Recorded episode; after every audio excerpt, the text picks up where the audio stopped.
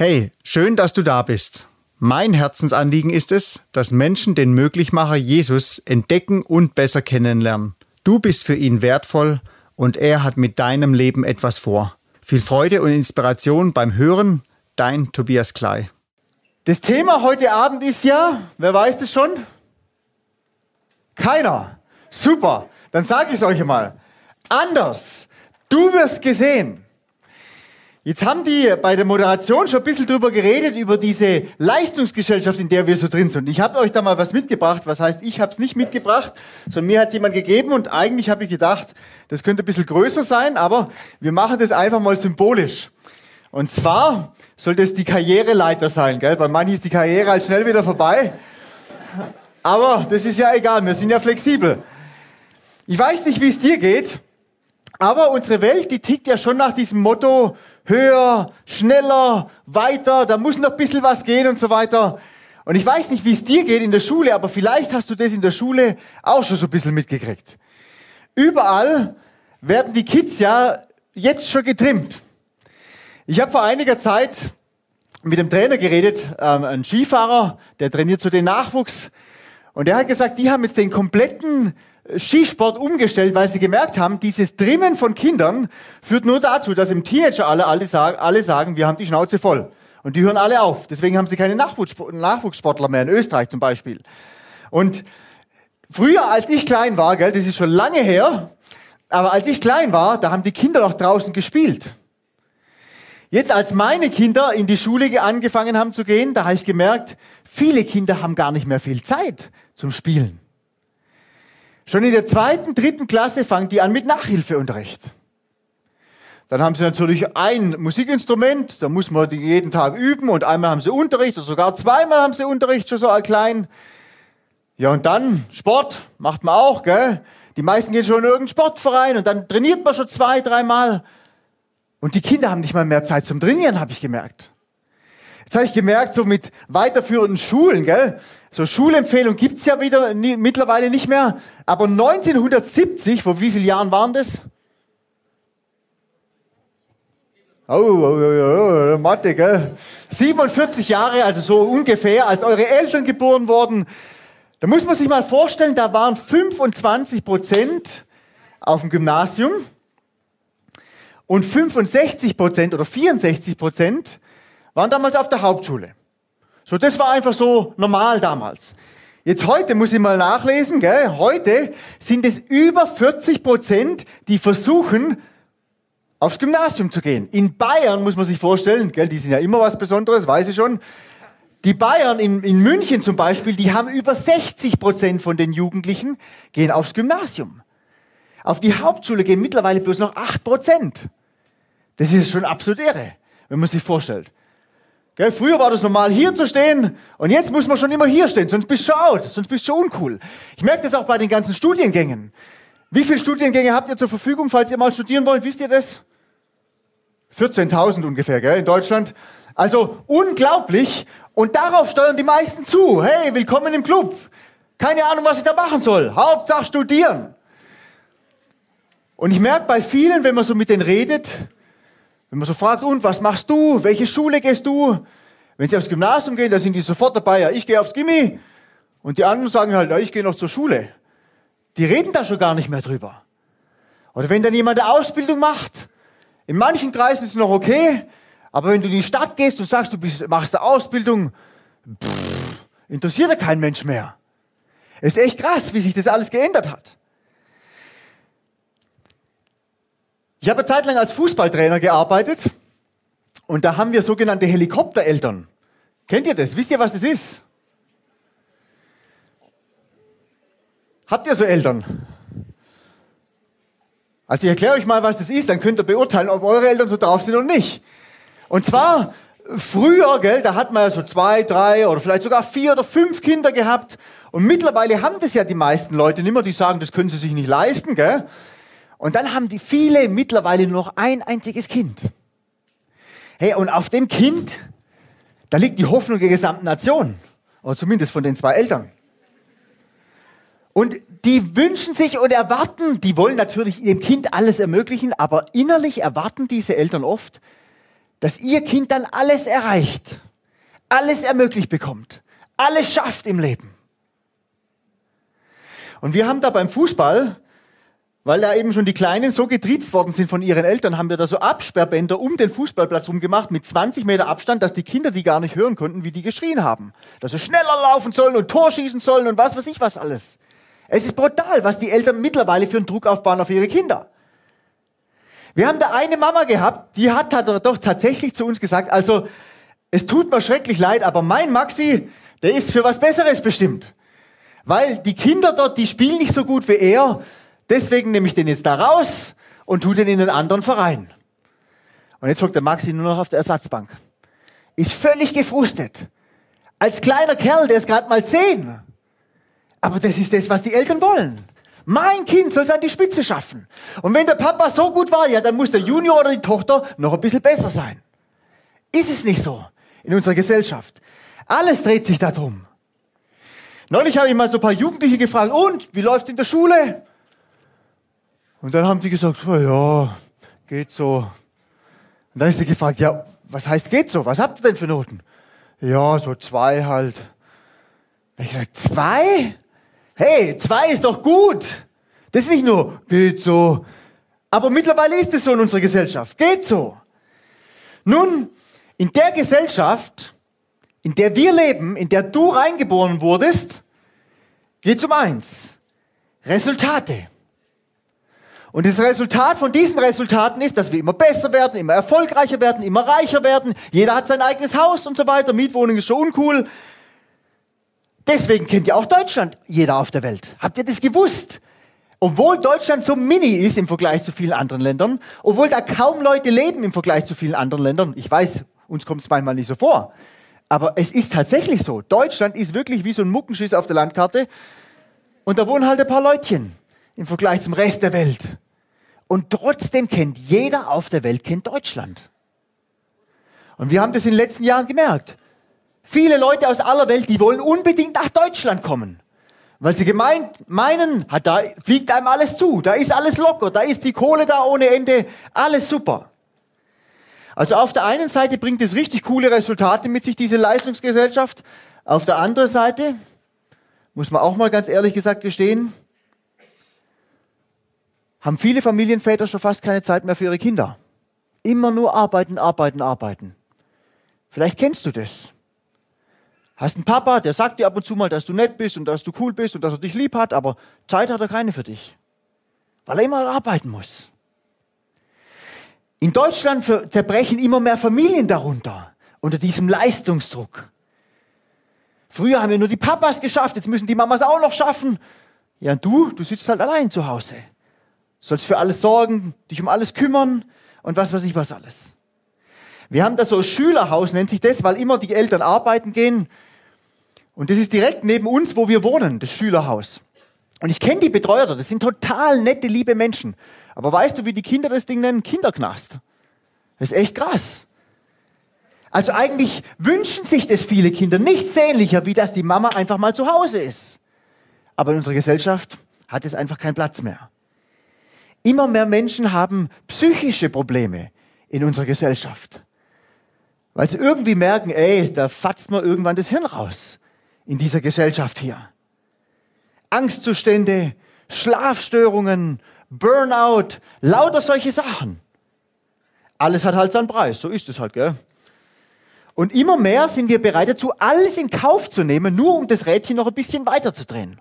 Um noch ein bisschen mehr zu erreichen, um noch ein bisschen mehr zu haben, um noch ein bisschen besser sein zu andre, als andere und um noch mehr gesehen zu werden als alle anderen um uns herum.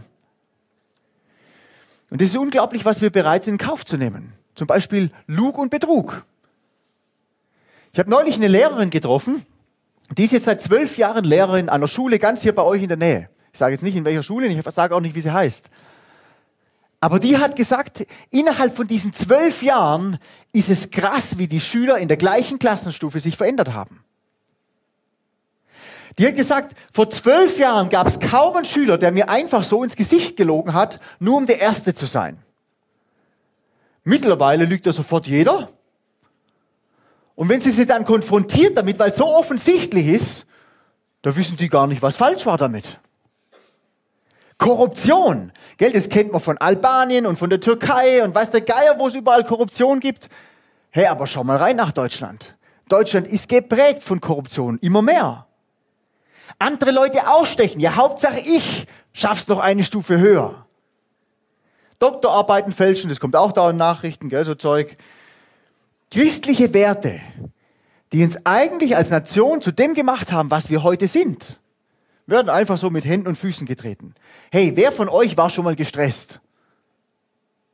Niemand. Also ihr könnt euch ruhig trauen. Wer, noch, noch, noch, habt ihr die Frage verstanden? Also nochmal, Hände nochmal runter. Wer von euch war, war schon mal gestresst? Irgendwann mal im Leben? Okay, jetzt sind alle Hände oben. Okay. Wer von euch fühlt sich denn im Moment, also jetzt nicht heute Abend, aber wer von euch hat sich denn heute schon mal gestresst gefühlt? So am Tag über. Also auch schon ganz schön viele. Das ist der Wahnsinn. Hey, wisst ihr was? Meine Oma, die kannte das Wort Stress gar nicht.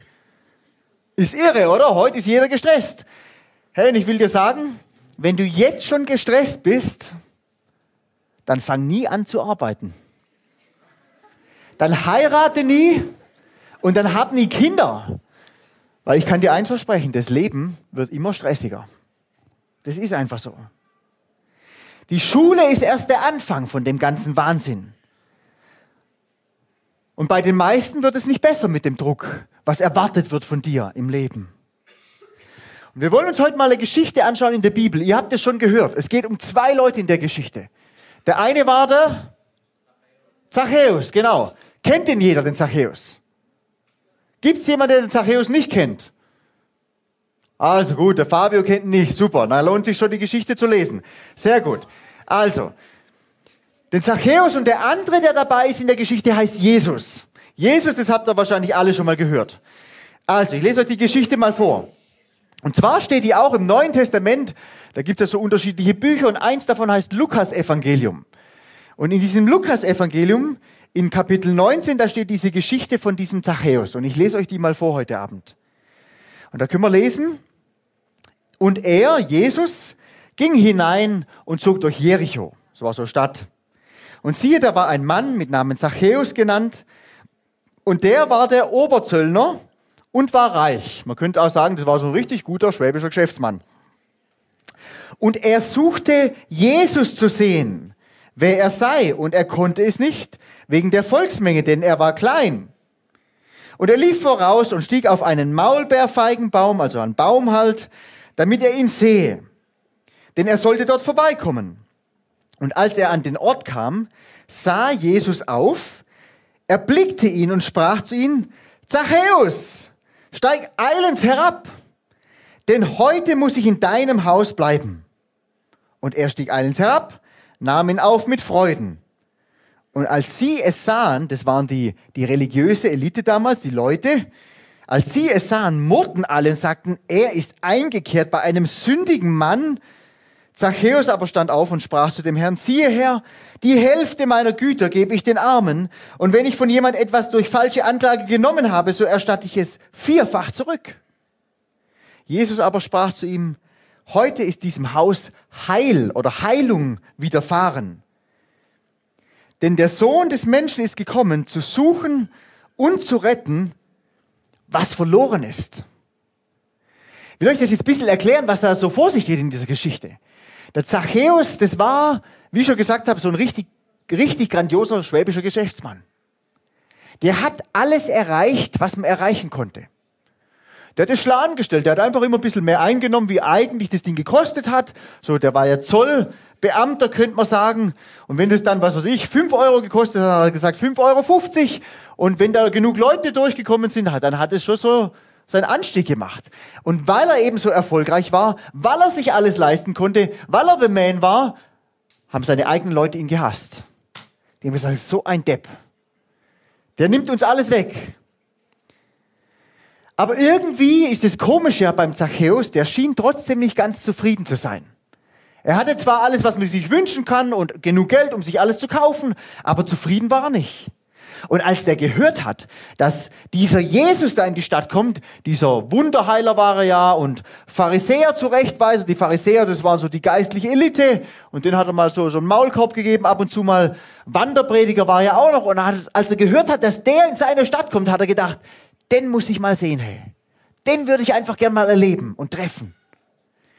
Und ich habe mich gefragt, was bewegt ein Typ wie den Zachäus, der richtig Kohle hatte und der einfach so ein, ein erfolgreicher Mann war, auf einen Baum hochzuklettern, um irgend so einen Wanderprediger anzuschauen? Das ist eine gute Frage.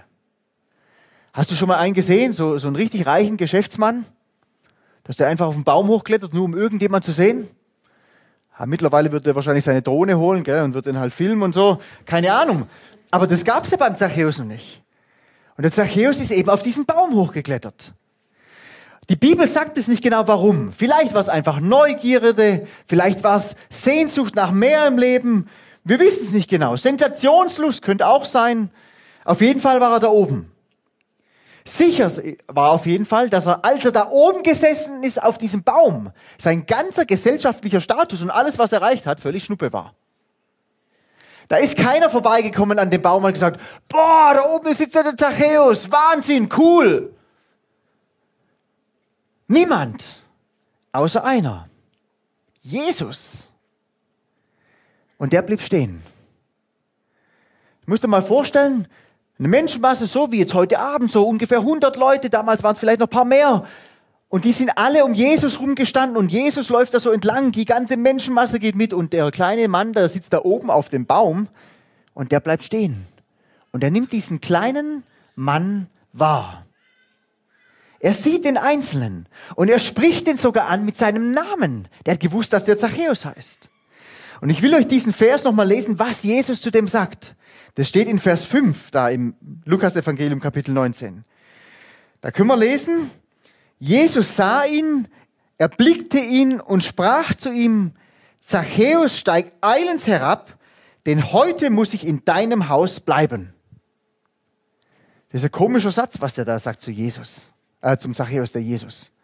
Also steig herab vom Baum, das kann man noch verstehen. Weil sonst, wenn er da ständig da hochgucken müssen, hätte er vielleicht irgendwann eine Genickstarre bekommen. Also der wollte mit ihm auf Augenhöhe reden. Nicht irgendwie was, was ich wohin stehen und auf Distanz bleiben. Deswegen hat er gesagt, Zachäus, komm mal runter. Und der Zachäus ist tatsächlich runtergekommen und weißt du, was der zu dem sagt? Ich lade mich jetzt selber ein, zu dir nach Hause zu kommen. Schon komisch, oder? Was würdest du sagen, wenn du heute an der Bushaltestelle gesessen wärst und ich wäre einfach vorbeigekommen und habe gesagt, hey, ich komme heute zu dir zum Mittagessen. Alles klar? Da hättest du mich wahrscheinlich ganz groß angeschaut und gesagt, was ist das für ein Volltrottel? Hättest gar nicht gewusst, was du damit anfangen sollst. Also, sich selber einfach bei jemand zum Essen einzuladen, das geht bei uns heute nicht und damals ging es schon gar nicht. Das war absolutes No-Go. Und dieser Jesus hat es einfach gemacht. Was würdest du da denken, wenn das bei dir einer wäre, der da so vorbeikommt? Weißt du, Jesus, das ist das Hammercoole an Jesus. Jesus hat die Leute ständig überrascht. Weil der hat sich einfach nicht in so Klischee-Denken reinpressen lassen. Jedes Mal waren die Leute irgendwie überrascht. Weil der war nicht so wie der Mainstream damals. Er hat den Einzelnen gesehen, so wie den Zachäus. Und weißt du was? Genauso sieht Jesus auch dich heute Abend. Obwohl du dir vielleicht denkst, ja, ich bin ja nur eine oder einer hier von 100 oder wie auch immer. Aber Jesus sieht dich heute Abend, so wie du bist. So sieht er dich. Und er spricht den Einzelnen mit Namen an, genauso wie den Zachäus. Spricht er dich heute an. Er will zu dir heute Abend reden. Das ist Jesus. Er sehnt sich nach Gemeinschaft mit jedem Menschen und zwar so sehr, dass er nicht wartet, bis er irgendwohin eingeladen wird, sondern dass er sich selber einlädt und sagt, hey, ich will heute zu dir kommen zum Essen. Ich will Gemeinschaft mit dir haben. Ich will Zeit mit dir verbringen, könnte man sagen. Und Jesus ging tatsächlich nach Hause mit dem Zachäus. Und wir können in der Bibel lesen, Zachäus, der hat sich sogar darüber gefreut, dass Jesus zu ihm kommt obwohl andere, alle anderen ihn eigentlich eher gemieden haben und gesagt haben, mit denen wollen wir nichts zu tun haben. Jesus war das egal, was die anderen Menschen über ihn gedacht haben. Die haben auch rumgemotzt und gesagt, ja, wie kann der nur zu so einem Typ hingehen? Weiß der denn nicht, was das für einer ist? Ja, Jesus hat genau gewusst, wer das ist. Und trotzdem ist er da hingegangen. Der ist da hingegangen, ohne irgendwas vom Zachäus zu erwarten.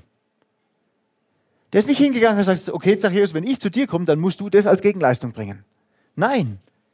Er ist ganz einfach hingegangen zu ihm. Ich weiß ja nicht, was du von Gott denkst oder über Jesus Christus. Aber wenn ich so mit Menschen rede, dann merke ich immer wieder, wenn ich die zum Beispiel wo einlade oder wenn ich sage, hey, hast du mal Lust, da mitzugehen und Gottesdienst und so weiter, Jugendgottesdienst oder Jesus Haus oder sonst irgendwas, da höre ich immer wieder diese Antwort, ja, ich bin da, ich passe da eigentlich nicht so rein. Da sage ich, warum passt da du nicht rein? Ich sage, ja, ich habe ja schon viel falsch gemacht in meinem Leben. Ich bin eigentlich zu schlecht dazu. Völlig irre, so ein Denken. Und ich habe schon viel zu viel verbockt, um zu dem Gott zu kommen, der wirklich perfekt ist. Oder dieser Gott, der kann ja gar nichts mit mir zu tun haben wollen, wenn der mich tatsächlich kennt, so wie ich bin. Die Gedanken, die ich habe, das Zeug, das ich im Internet anschaue und lauter solche Sachen, kann ja gar nicht sein, dass dieser Gott mit mir was zu tun haben will. Oder gibt es die Leute, die denken, ja, wenn ich schon irgendwie zu Gott komme oder mit dem was zu tun habe, dann muss ich auch irgendwas bringen. Ja, dann muss ich mich halt anstrengen, ein bisschen frommer zu sein und nicht mehr so viel zu lügen und lauter solche Sachen. Falsch. Ist eine Lüge. Das ist eine falsche, total zerstörerische, vor allem katastrophale Sicht von dem lebendigen Gott. Aber es ist eine Sicht, die das Resultat ist von einer leistungsorientierten Gesellschaft. Man bekommt nur irgendwie Aufmerksamkeit. Man bekommt nur irgendwie Liebe. Man wird irgendwie nur dann mit Namen erwähnt, wenn man irgendwas ganz Besonderes geschafft hat. Sonst nicht. Jesus ist ganz anders, ey. Der kennt uns. Der weiß, wie wir wirklich sind. Der weiß alles, was wir verbockt haben und weißt du, was noch viel schlimmer ist? Jesus weiß sogar, der, was du noch alles verbocken wirst in der Zukunft. Weiß er auch von mir. Vielleicht sogar noch viel, viel mehr, als du jetzt schon verbockt hast. Weiß Jesus. Er weiß, dass wir eben nicht perfekt sind, dass wir immer wieder schuldig werden. Weiß er alles. Er weiß das alles und trotzdem kennt er dich mit Namen. Er weiß, wie du heißt. Und er kommt zu dir und er spricht zu dir und sagt, hey, ich bin anders. Ich habe dich gesehen, Fabio. Ich habe dich gesehen, Lena. Ich habe dich gesehen, Max. Ich kenne dich. Und ich will zu dir kommen. Ich komme, um heute mit dir Gemeinschaft zu haben. Und die Frage ist ja, warum ist dieser Jesus so anders, wie wir Menschen oft sind? Was ist mit dem anders? Warum macht er das? Warum hat er das damals gemacht und warum bietet er das heute auch noch an? Und die Antwort steht eigentlich auch da in der Bibel. Deswegen gefällt mir das Bibellesen so. Die gibt so viele Antworten auf so viele praktische Fragen im Alltag. Weißt du, was da drin steht über Jesus? Da steht drin, denn der Sohn des Menschen ist gekommen, um zu suchen und zu retten, was verloren ist. Jesus ist in die Welt gekommen, um zu suchen. Nicht so wie wir heute mit Google suchen. Der Knopfdruck, zack, und wenn es dann nicht gleich aufpoppt, vergessen wir es. Jesus ist gekommen zu suchen, um zu finden. Das ist der Unterschied zwischen Jesus und uns heute. Jesus ist auf die Welt gekommen, um dich zu suchen und um dich zu finden. Und er wird so lange suchen, bis er dich gefunden hat. Dann steht drin, Jesus ist gekommen zu retten. Natürlich ist Jesus gekommen, um zu retten von Schuld von Versagen, von Dingen, die wir falsch gemacht haben. Aber weißt du, Jesus ist auch gekommen, um uns Menschen zu befreien und zu retten von diesem gesellschaftlichen Druck, unter dem wir alle mehr oder weniger drin sind. Von Leistungsdruck. Von diesem Druck oder von diesem Denken, ich muss es selber an die Spitze schaffen und ich muss besser sein wie andere. Sonst bin ich nichts. Sonst kennt mich niemand. Er ist der Einzige, der uns so sieht, wie wir wirklich sind und trotzdem sagt, hey, ich bin für dich gekommen. Ich will dich besuchen. Nur für dich. Und Zachäus hat Jesus in sein Haus reinkommen lassen. Er hat Gemeinschaft mit ihm erlebt. Das heißt, er ist ihm persönlich begegnet. Und weißt du was? Das ist das Hammergeniale. Das hat sein komplettes Leben auf den Kopf gestellt. Ich habe mich immer gefragt, wie er das gemacht hat. Da können wir nämlich lesen in der Bibel, nachdem er Jesus begegnet ist, sagt er zu Jesus, siehe her, die Hälfte meiner Güter gebe ich den Armen. Das geht ja noch, gell? Dann hat er immer noch die Hälfte von dem, was er erwirtschaftet hat. Und dann sagt er aber, und wenn ich von jemand etwas durch falsche Anklage, also äh, falsche Motivation und so weiter genommen habe, so erstatte ich es vierfach. Musst du mal vorstellen. Geht gar nicht. Wirtschaftlicher Bankrott. Das Vierfache zurückgeben wie das, was er eingenommen hat. Total bescheuert, könnte man sagen. Aber genau das ist es, was passiert, wenn ein Mensch Jesus Christus persönlich begegnet. Das wird alles in seinem Leben verändern dann wird es nicht nur irgendeine religiöse Tat sein, ja, ich muss so oder so sein und das und das leisten, sondern ist eine Veränderung von innen nach außen. Wo man einfach merkt, von Herzen, ich will was ändern. Soll sich was ändern in meinem Leben? Hey, ich könnte euch da jetzt stundenlang Geschichten zählen von Menschen, wo ich das persönlich erlebt habe, wie sich das Leben geändert hat. Ich habe euch da gestern erzählt, was ich da mache mit so straffälligen und sozial benachteiligten Jugendlichen und ganz vielen Flüchtlingen. Da hatten wir neulich eine Gruppe, das waren echt Chaoten, die waren alle vorbestraft. Das waren acht Jugendliche, sieben verschiedene Nationalitäten. Und die sind angekommen die Sozialarbeiter haben uns erzählt, wie die Fahrt war. Absolut bescheuert. Die haben alle Autofahrer dumm angemacht auf der Autobahn, haben Stinkefinger gezeigt, haben sich gegenseitig niedergemacht, haben rumgepupst und was weiß ich was alles. Also die Fahrt kann ich mir schon vorstellen, es war echter Horror mit acht so Jugendlichen in einem Auto. Und dann waren die die Woche da und weißt du was? Ein paar von denen haben Jesus kennengelernt. Die haben eine Begegnung gehabt mit Jesus, haben gemerkt, da ist was dran und haben sich darauf eingelassen. Und dann sind sie wieder nach Hause gefahren. Und während der Autofahrt haben uns die Sozialarbeiter angerufen und haben gesagt, also, sie kennen die gar nicht wieder. Sie verstehen das nicht. Dann sage ich, ja was, was ist denn los? Ist irgendwas passiert? Sag ich, ja, es ist was passiert. Sag ich, ja, was Schlimmes? Sag na, schlimm nicht, aber komisch ist halt. Sag ich, ja, was ist denn los? Du musst dir mal vorstellen, unsere acht Jugendlichen, die sitzen ganz ruhig hinten drin, die reden über Jesus und lesen Bibel. Und der Sozialarbeiter wusste überhaupt nicht, was er damit anfangen soll. Aber weißt du, das ist das, was passiert, wenn Menschen Jesus begegnen, wenn Jesus in ihr Haus, in ihr Herz reinkommt. Sie erleben Gemeinschaft mit Jesus. Da tut sich was im Leben, hey. Wir hatten vor ein paar Wochen hatten wir so auch so was ähnliches wie Jesus Haus hier. Und da sind auch so ein paar Leute gekommen, die gesagt haben, ja, ich will Jesus in mein Haus reinlassen, in mein Leben, in mein Herz dann haben wir auch so einen, so, so einen Anfang mit denen gemacht, haben mit denen gebetet, die haben ihr Leben Jesus gegeben. Und dann sind die nach Hause gegangen und dann habe ich nichts mehr von denen gehört. Und zwei Wochen später kommen die Eltern von einem von den Mädchen auf mich zu und sagen, ja, sie verstehen das gar nicht. Irgendwas ist mit der passiert da an dem Abend. Dann sage ich, keine Ahnung. Also habe ihnen dann versucht zu erklären, was wir da gemacht haben und dass die gebetet haben und so weiter. Und dann haben die Eltern erzählt, die ist so zickig drauf gewesen die letzten Monate, also Teenager-Mädel halt, gell? Und seit diesem Abend verhält sie sich ganz anders. Schon, dass sie manchmal ausflippt, aber dass sie sich sogar entschuldigt bei ihren Eltern. Und die Eltern waren völlig geflasht. Henry, ich könnte euch viele solche Geschichten erzählen. Aber weißt du, Jesus hat Zachäus damals gesehen, er hat ihn angesprochen, beim Namen genannt genannt und er hat ihn gerettet. Genau das Gleiche hat er mit meinem Leben gemacht vor 17 Jahren. Deswegen mache ich heute, was ich mache. Hätte ich nie gedacht, dass ich sowas mal mache. Das hat er mit diesen Jugendlichen von diesen Camps getan.